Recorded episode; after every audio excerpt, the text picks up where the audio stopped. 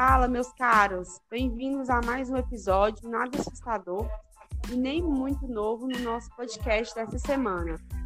Fala aí, Carol, para ver se o pessoal adivinha nossa discussão de hoje, de vários dias em meio à pandemia do SARS-CoV-2, ou como a maioria reconhece, como coronavírus ou Covid-19.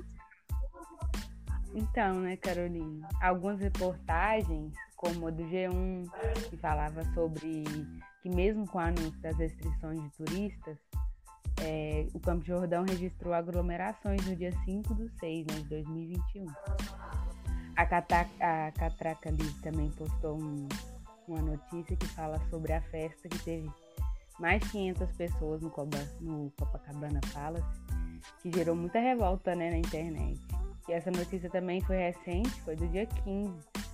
E a Folha de UOL, que também publicou uma notícia que fala sobre o show que o cantor Belo fez e foi preso porque foi em, em, foi recente também, foi agora na pandemia e ainda em área de tráfico no Rio.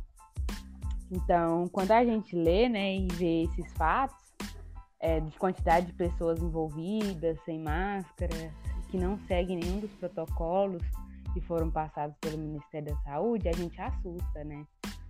É, aí é, parece que choca mais fazer eventos com shows famosos em meio ao cenário atual, porque o nosso país vem batendo recorde de infectados e mortos.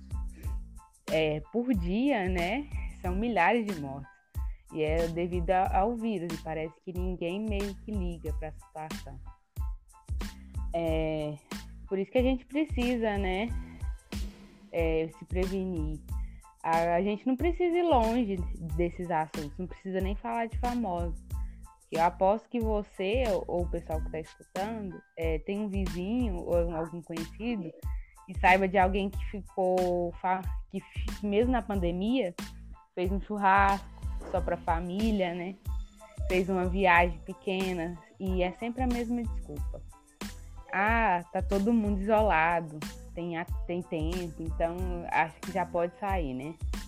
Ou, ah, eu não tô tendo contato com ninguém. E muitas outras, né? Pois é, Carol, mas olha só essa, em contrapartida.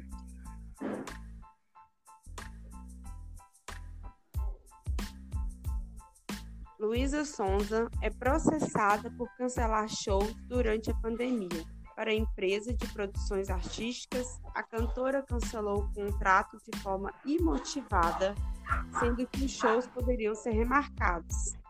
Cantora Luísa Sonza foi processada por uma empresa de produção de eventos por cancelar oito shows durante a pandemia. A empresa alega que os eventos poderiam ser remarcados e busca o pagamento da multa contratual e de comissões totalizadas em 470 mil. Essa reportagem foi divulgada no dia 26 de abril pela G1, pela Metrópolis, pelo site da Migalhas também. Você vê, né? São todas reportagens recentes e o coronavírus já vai fazer dois anos que a gente está passando por essa situação e, e você não vê é, o pessoal se importando, é, ainda mais com tanta gente morrendo e, e tanta gente no hospital precisando de leito e, e tá vendo que tem sequelas graves da doença, que o risco de pegar ela é grande e você não vê ninguém tomando cuidado e, e nem se cuidando. Se até os influenciadores que são famosos não não dá exemplo, né? É, e, e influencia outras pessoas a fazer o mesmo. Acho que o que mais choca, né, Carol, é, essas reportagens essas de aglomerações com festas que têm as atrações de famosos terem sido feitas na segunda na segunda fase, na segunda onda, em plena segunda onda, onde ela foi mais grave e teve mais, mais mortos do que a primeira onda no nosso país.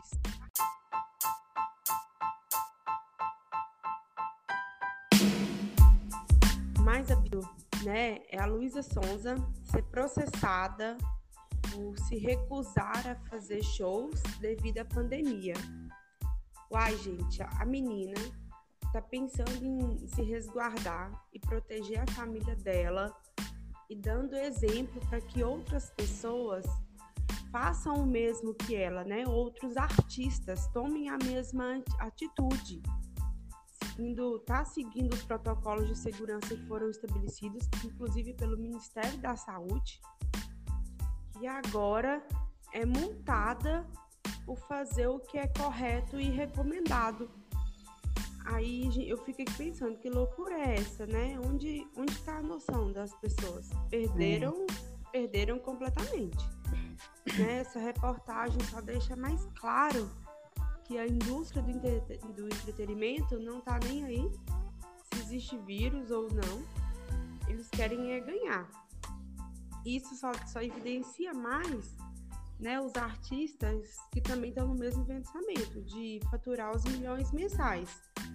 Como se as lives que, que eles estão fazendo em casa já não dessem lucro para eles. Né? Claro que tá todo mundo querendo um show, tá todo mundo querendo curtir uma aglomeração, sair de casa, respirar puro, ir a uma festa, mas, né, poxa, gente, é preciso continuar esperando. A vacina tá aí, a gente só tem que aguentar mais um pouco.